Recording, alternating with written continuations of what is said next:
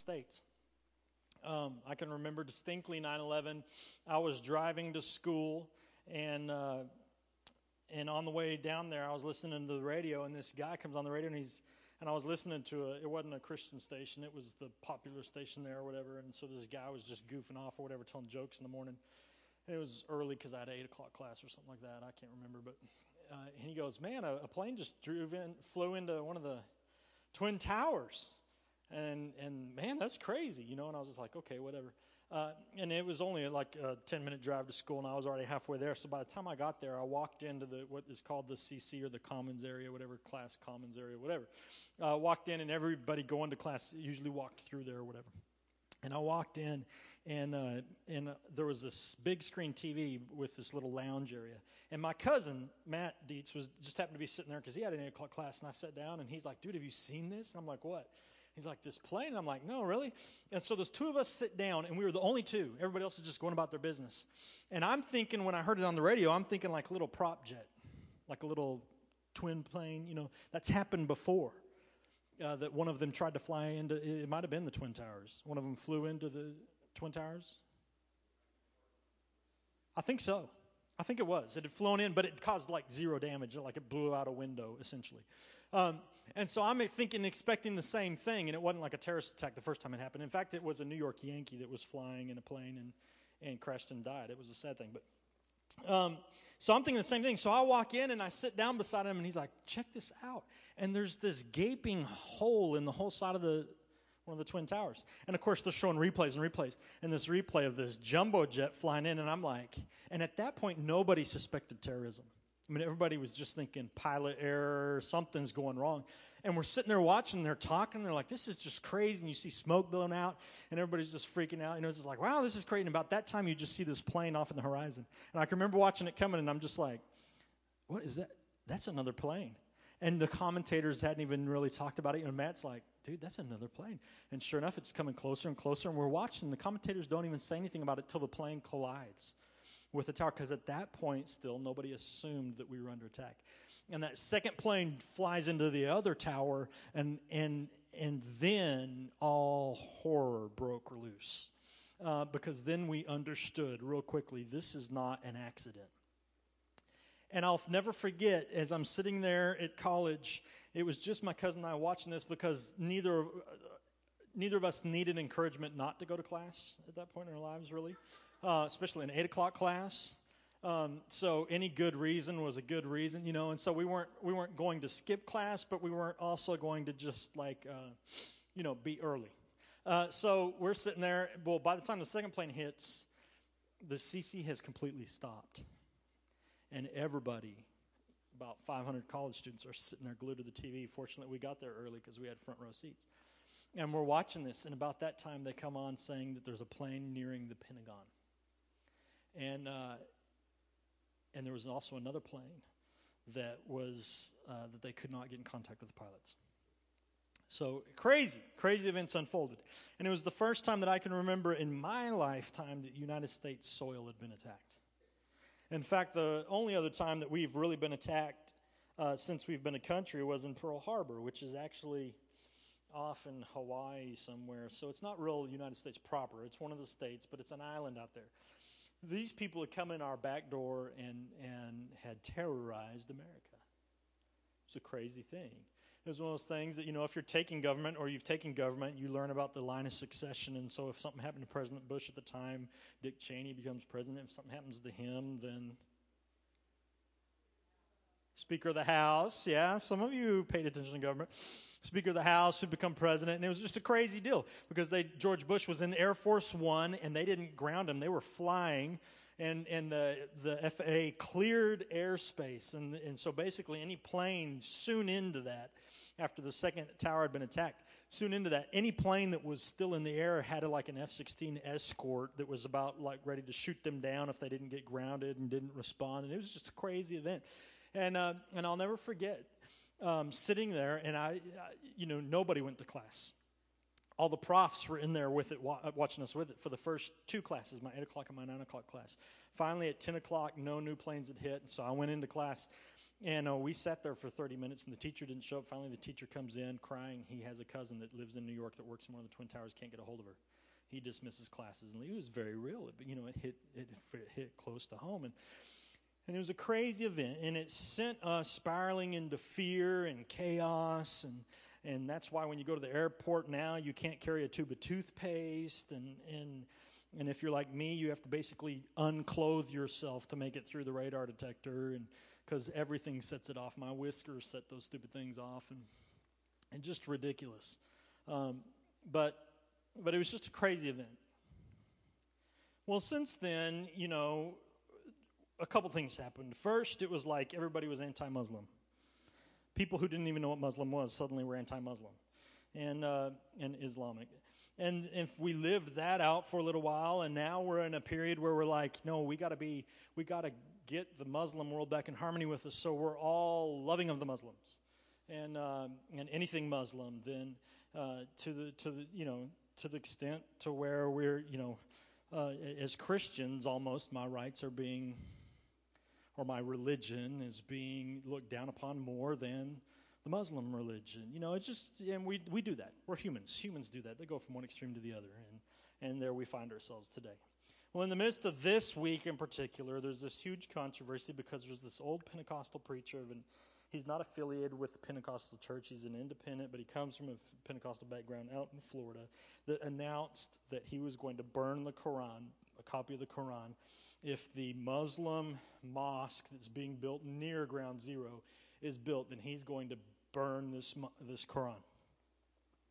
And interest, you know, and it's become a huge deal because evidently news or word of it got out in like Afghanistan and like terrorists, like attacks started happening and bombings and all this stuff over the burning of a Quran, and um, and and people are just disgusted with him and how could he do that and and so it's just become this huge thing, which then again, you know, you got the other people on the other side that are like, well, they can come fly into our Twin Towers, but we're supposed to love them. We're supposed to incorporate them into American society and, and, and be pro pro or tolerant to Muslim, but but then they don't have to be tolerant to a Christian that wants to burn a copy of the Quran. It's not like he's flying a plane into into the Mecca or whatever, you know. Uh, so you got both sides, and both sides are right, and both sides are wrong, and both sides are just stupid um, because we're focusing on the minors. But in the midst of all that, you got this guy's wanting to burn the Quran, and it just turned into this huge ordeal. Uh, my, my, one of my favorite comments about it was there was this Muslim sheikh who made a comment, who lives in Palestine, who wrote this comment and put it in Al Jazeera News for Muslims all over the Middle East. And he said basically this So he wants to bury, bury a, burn a Quran. Let him. It doesn't affect us. We have millions of copies of the Quran. He's an infidel, anyways. You know, uh, so so why are we Muslims going to get all riled up about the burning of a Quran? And I, you know, I was like, hey, that's that's really nice. The problem is that when events like this occur, uh, is that we do. We have a tendency to jump one side or the other. I remember when the first Iraqi Gulf War, first war, when Iraq invaded Kuwait, when Saddam was still in power. I remember that people in the United States thought it was the second coming of the king. You know, and they could find all kinds of coincidences between it and the book of Revelation. You know, because after all, Babylon was uh, found in the land that is now known as Iraq, and it was the resurgence of Babylon and, and so forth and so on. And, and it was just, you know, and everybody could find their semblance going on, and it was just a crazy thing then, too. And I can remember everybody, I, I mean, the churches experienced tremendous growth during that year. Churches across, across denominations, their numbers grew exponentially for that year because people thought it was the end of the world. Americans thought it was the end of the world. And, and so they went out and joined their churches and went back to their roots and found Jesus again because he was coming back. So yeah, here we lie again today. For me, it's just, it's all, um, it's almost laughable when you look back at history, ever since uh, the book of Revelation has been written, there have been signs of or times that you could relate to the Revelation stories and the prophecies. I'm sure during the Holocaust that the Jews thought that Hitler was the Antichrist. Um, I'm sure. I mean, you could just you could go back and forth all over history. I'm sure before before many of those who read the Book of Revelation ended, you know, the Roman Empire was in power and they started persecuting Christians. All, almost all the twelve apostles were either killed, martyred for their faith, or died of old age, being poor and outcast because of their faith. Um, and so I'm sure most of them thought the end times were near as well. The problem with that is not that we think that end time is near or that things are getting crazy. The problem is that we take our eyes off of what our focus should be. Okay? And we talked about this the other day in Sunday school youth that the book of Revelation is not meant to give us signs and wonders so that we know when the second coming is near. The book of Revelation is given that we might have hope that when the second coming does happen, we know that Christ is victorious, that we will reign with him in the millennium, and that we will not suffer. There'll be no more pain, no more death. That the suffering that we should be enduring for the cause of Christ here and now will come to an end and cease. The suffering that Christ promised we would all endure. And, uh, and so on and so forth. But just like the end times, this whole Muslim, Christian, American war going on right now and the burning of a Quran is just another one of those things where we just take our eyes off of what is important. And where am I going with all this? 2 Peter chapter 2. Starting in verse 1.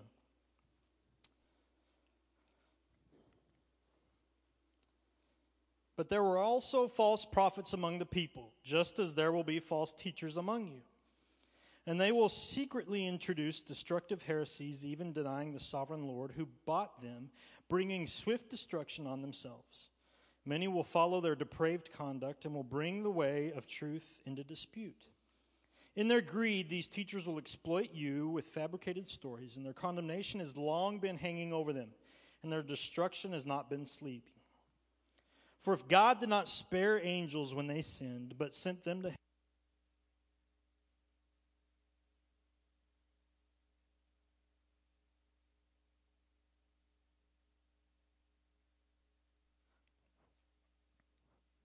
For if God did not spare the angels when they sinned, but sent them to hell, putting them in chains of darkness to be held for judgment, if he did not spare the ancient world when he brought the flood on its ungodly people, but protected Noah, a preacher of righteousness, and the seven others, if he condemned the cities of Sodom and Gomorrah by burning them to ashes and made them an example of what is going to happen to the ungodly, and if he rescued Lot, a righteous man who was distressed by the depraved conduct of the lawless, if this is so, then the Lord knows how to rescue the godly from the trials and to hold the unrighteous for punishment on the day of judgment. This is especially true for those who follow the corrupt desire of the sinful nature and despite authority.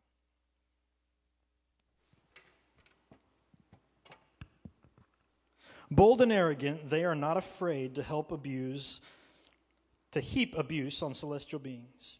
Yet even angels, although they are stronger and more powerful, do not heap abuse on such beings when bringing judgment on them from the Lord. But these people blaspheme in matters they do not understand. They're like unreasoning animals, creatures of instinct, born only to be caught and destroyed, and like animals, they too will perish. They will be paid back with harm for the harm they have done. Their idea of pleasure is to carouse in broad daylight. They are blots and blemishes revealing in their pleasures, reveling in their pleasures while they feast with you. With eyes full of idolatry, they never stop sinning. They seduce the unstable. They are experts in greed and cursed in a cursed brood. They have left the straight way and wandered off to follow the way of Balaam, son of Bezer, who loved the wages of wickedness. But he was rebuked for his wrongdoing by a donkey, an animal without speech, who spoke with a human voice and restrained the prophet's madness. These people are springs without water and mists driven by a storm. Blackest darkness is reserved for them, for they mouth empty, boastful words, and by appealing to the lustful desires of sinful human nature, they entice people who are just escaping from those who live in error. They promise them freedom while they themselves are slaves of depravity. For people are slaves to whatever has mastered them. if they have escaped the corruption of the world by knowing our Lord and Savior Jesus Christ and are again entangled in it and are overcome, they are worse off at the end than they were at the beginning. It would have been better for them not to have known the way of righteousness than to have known it and then turned their backs on the sacred command that was passed on to them. Of them, the Proverbs are true a dog returns to its vomit, and a sow that is washed returns to her wallowing in mud. That's a beautiful chapter. Anybody of you ever heard that before? Who's this talking about? That's a question. Huh? The sinful? Well, yes, we're all sinners. But who specifically is this passage talking about?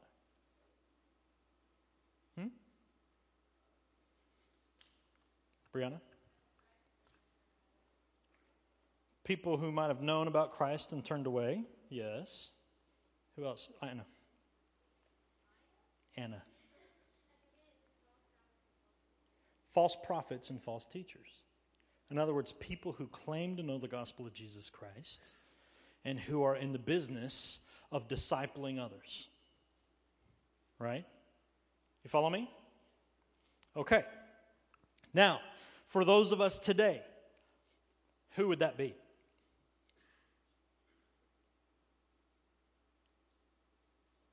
That's a question.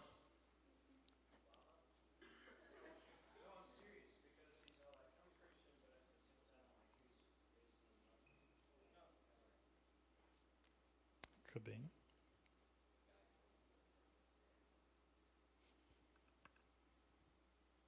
It's all of us. Because when Christ rose into heaven, he commanded all of us to what? Wake up! He commanded all of us to what? Go and make disciples. In other words, this is not reserved for the preachers, the pastors, and the teachers. This is for all Christians. And basically, what Peter is getting at here, what the Spirit is getting at through Peter, is that woe to us who claim to be Christians, who lead an example and disciple others in heresy. And not just any heresy. He's not talking about like wild people who go out and preach false religions. You know, he's not talking about the Mormons and the Muslims and so on and so forth. He's talking about people who claim to know Jesus, truly know about Jesus, and yet they teach to appealing to their own earthly desires and to the desires of those they're teaching to. In other words, any believer that knows the truth yet waters it down or does not teach the truth as truth, rather trades in the truth for a half truth or stories, like Peter says, that tickle the ears of those who listen or those who follow or those who are around them. Let me make it more applicable to you. Those of you students, those of you who students who go to school and claim the name of Christ, yet turn around and act like the rest of the world because you're more concerned with fitting in or, or making them feel comfortable than living out a life that reflects truth, then you are living a life of heresy. For those of us who are in the workforce, who claim to be Christians, yet we run our businesses cutthroat like the world, then we are living a life that does not example perfectly Christ. For those of us who are, are married, those of us who say we love our spouse and yet, yet we, we cheat on them by, by entertaining thoughts or notions or looking at other people, then we are living a life of heresy. Are you following me?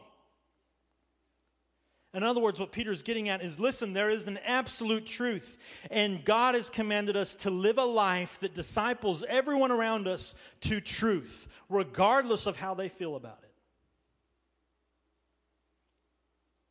Now, how does that relate to all this stuff about this preacher who's going to burn the book of Quran? Well, the poor man, bless his heart, he, he's, he believes, I read a quote from him uh, that the Holy Spirit told him that he must burn the book unless they move the site of this mosque. Um, now, r- rather than really getting into whether the Holy Spirit did teach him that or not, he's just he's just missing the mark completely. His desire for holiness, his desire to represent God, to, to hold God's name true, and, and above all else, is there. It's a right attitude. But he's carrying it out in a wrong way. Does that make sense? However, at the same time, the hundreds of pastors and Christians around America today that, that in order to, to extend love and tolerance to our Muslim, uh, to the Muslim humans around us, they will go as far as to call them brothers or sisters, and they will go as far as to say that we need to let them practice their faith because it's their right. And the reality of it is, is that as Christians, we know it's not their right. God created them to worship Him. He's a jealous God who will share His glory with none other. It is not their right to choose to worship a fake God.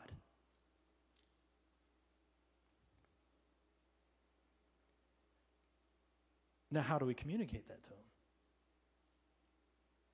We do it in a loving way that Christ would, but not neglecting the truth. In other words, I'm never going to stand up with a Muslim sheikh or somebody and say that we worship the same God. Never. I'm never going to stand up with a Muslim brother or sister or friend and say, well, they're not a brother or sister, but stand up with a Muslim friend and, and have them say, so what you're saying is basically, I'm going to hell if I don't believe the way you do. I'm never going to say, well, no, I'm not saying that. No, I, I didn't say it at all. Jesus did. I'm sorry. I love you too much to lie to you. I love you so much that being willing to hurt your feelings now is more important to me for eternity rather than lying to you now and watching you spend eternity in hell. Does that make sense? Peter's drawing a line in the sand, and that's why I love this chapter. Church, today we don't preach chapters like this, but I wonder if we all took a mission trip to India or Pakistan. We have members from Pakistan in this church. If we took a mission trip over and spent a week with them and we watched converts getting saved over there, and as they're getting ready to be baptized, like we baptized six people this morning, and they're, you know, they're not standing up in their suits in their air conditioned building with a little gold goblet with water going, do you promise to support your church with the blah, blah, blah, blah, blah, blah? What name is given this child? You know, they're not doing just that. They're going, hey, are you willing to give your life for Christ? Because understand this when you take Christ as your Lord and Savior, your life will be threatened. People will come and try to kill you.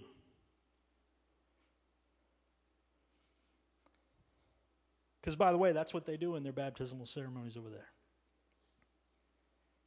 They ask is Jesus Christ your Lord and Savior? Yes. Are you willing to die for the cause of Christ?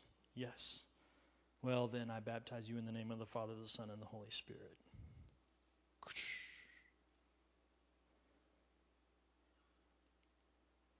So, for those of us today in America, we're living in a nation that is so tolerant and so so loving and, and so just about concerned about individual rights that we've, we, have we have just become lackadaisical. And when a fanatic decides to live, lift up his name for Christ or whatever, uh, it's only the fanatical, the ones who are living outside the real gospel, the truth, that are getting noticed. And then it taints all of Christianity and makes us all just horrible beings or whatever, rather than us speaking the truth and living the truth out in love.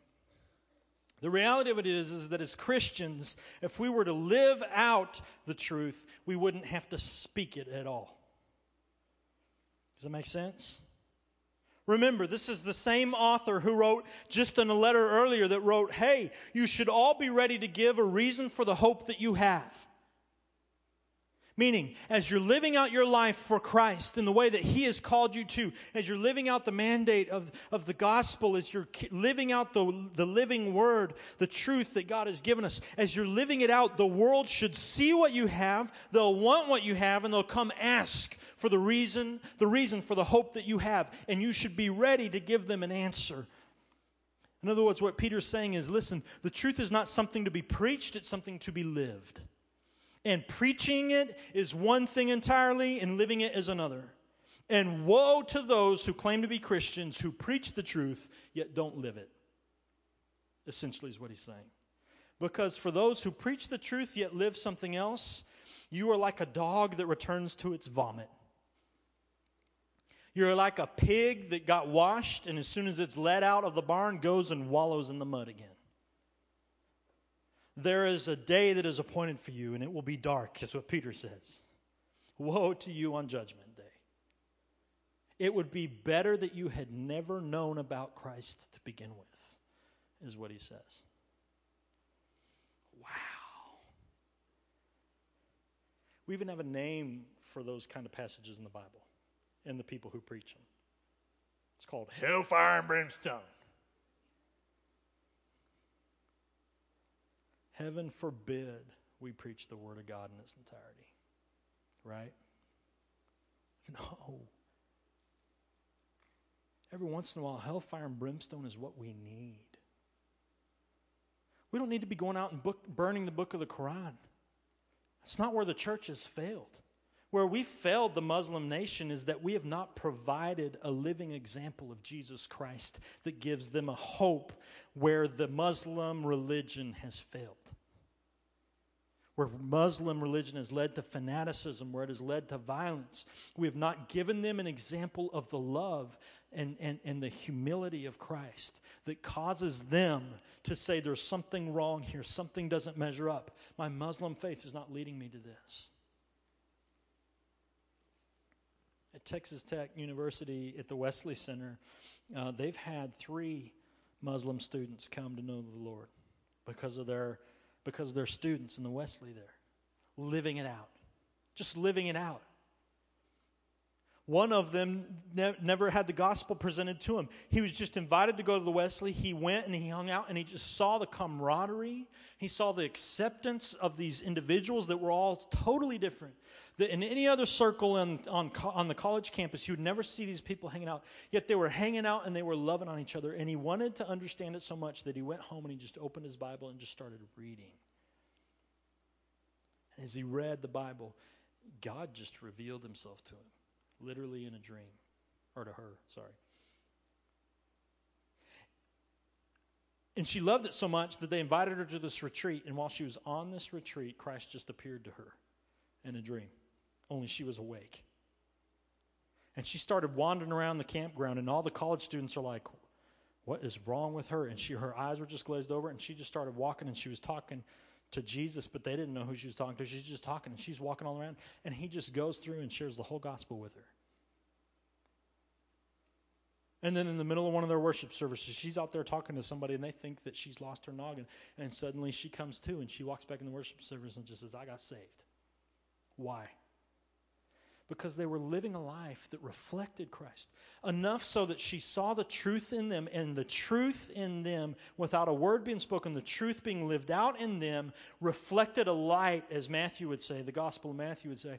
It was like a light on a hill that could not be put out. And it revealed the darkness in her life, it revealed the falsehoods, the, the deception in her life, and the need in her life for what they had. And Jesus himself manifested himself to her, and she came to the Lord without a word being spoken by them. We don't need to be burned in the book of Quran. And the reason we have fanatics who are is because the church is ever more increasingly lacking in living out what we say we believe. And the reason why is because we're fat, we're lazy, we live in Laodicea. We're neither hot nor cold. We're content to just go in on a Sunday morning and be taught to. We dare to argue about styles of music or, or styles of preaching or what our worship leader is wearing or not wearing because we have nothing better to do, because we're no longer entertained by Christ. In other words, we've become 2 Peter chapter 2 as a church, we've gotten to a place in America where we long for the pastor, the worship leader, to entertain us. To be dynamic enough that I don't get bored listening to the truth. to play with such a style that it tickles my fancy or my memories because the way I experienced music growing up in the church is the best way. Or what's the most modern style today is the best way, and those old people should get up with the times. They need to become relevant. Or, or heaven forbid that our pastor read his sermons rather than, than speak from the heart. Because when he write them, he obviously can't be writing from the heart. Or, or heaven forbid that one of our worship pastors wears sandals instead of shoes. Because in my generation, that was a mockery or that was a lack of respect. We need to be entertained. Because although we would never say it, we don't believe it up here. We live out that our Christianity is all about us. And Peter, in the first church, and again today as we read it, Peter reminds us hey, church, just a reminder it's not about you, it's not about me, it's about the living God. We live for his purposes, regardless of how we feel. Remember the prophet, the prophet, the one who is gifted, who is called, who heard God himself speak to him for his people, the prophet Balaam. Remember him? And how he got so caught up in his anger that he forgot to listen to God, and God had to use a stinking donkey to talk to him. Remember him? Hello? Wake up call, church. That's what Peter's saying to the first church. Wake up call. Remember. Don't be like Balaam. And the same rings true for us today. When our world around us is just falling apart, our country is falling apart. I mean, politically, you whatever, you believe whatever you want to believe. Socially and economically, believe whatever you want to believe. But spiritually, our country is falling apart. It's in shambles. And the church needs to rise up and not we don't need to rise up by getting votes and putting people in congress. We don't need to rise up by by sending out mass emails and forwarding things and put your name on this on this facebook thing so that we can send it to congress. That's not what we need to do. If god's people will humble themselves get on their knees and pray and seek his face and turn from their wicked ways then he will hear from heaven and he will heal their land. And that's what Peter is saying then, and he's saying to us today. We as a church, you as a young generation, you have a choice. You can choose to live like your parents and their parents before them, the parents before them have lived, or you can choose to be a generation that says, I'm going to passionately follow after my rabbi. I'm going to choose to be a disciple of Christ. I'm not a student at Hebron or Creekview or wherever. I'm a disciple of Christ. I'm not going to A&M or Tech. I'm going on the mission field because I'm a disciple of Christ. I'm, I'm not going to be a pilot or a cook or I'm not going to be a professional. I'm going to be a disciple of Christ. When I go and, and, and I run banking, I'm going to bank for Jesus. I'm going to bank in such a way that when all the other banks are falling apart, we're growing because we're, we're living out the principles principles God has instilled for us.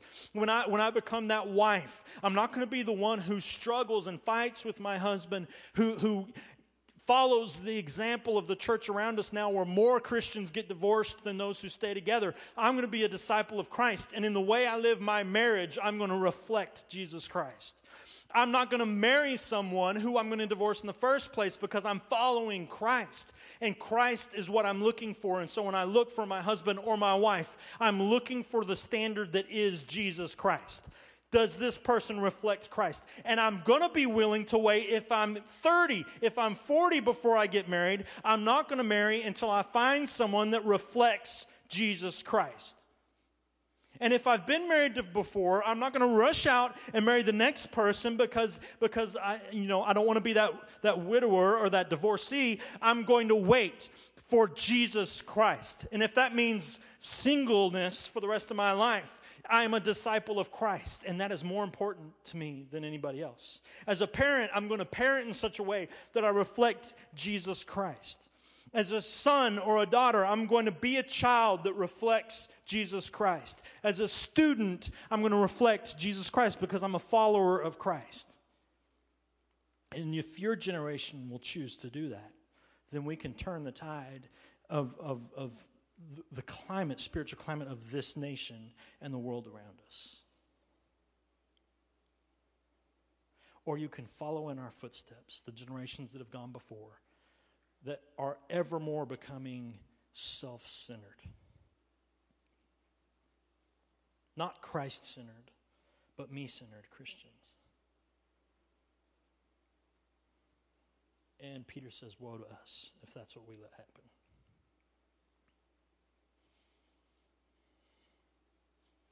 Words of wisdom. Call it hellfire and brimstone if you want. I call it a good spiritual spanking that we all need every once in a while. You know, sometimes you just need a spanking.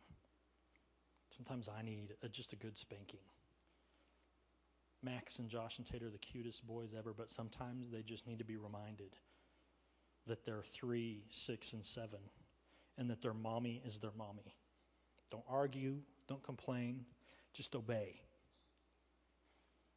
Or I'll spank your butt. And that's what God does to us sometimes. Sometimes He just says, Listen, I'm God and you're not. Let me remind you. So there you go. There's a good spiritual spanking for us tonight. As we go about our lives, as we begin to learn what a disciple really is, as we allow the Spirit to speak through Richard over the next five weeks about what a disciple is, let us come in this room on Sunday mornings with an attitude and a heart that says, God, teach me what it means to be a follower of you, rather than saying, God, come be a follower of me and my ways. And let's see what God does. Because the first step of being a disciple is laying down who I am so that I can follow you. Amen. All right. We have a youth commission meeting upstairs.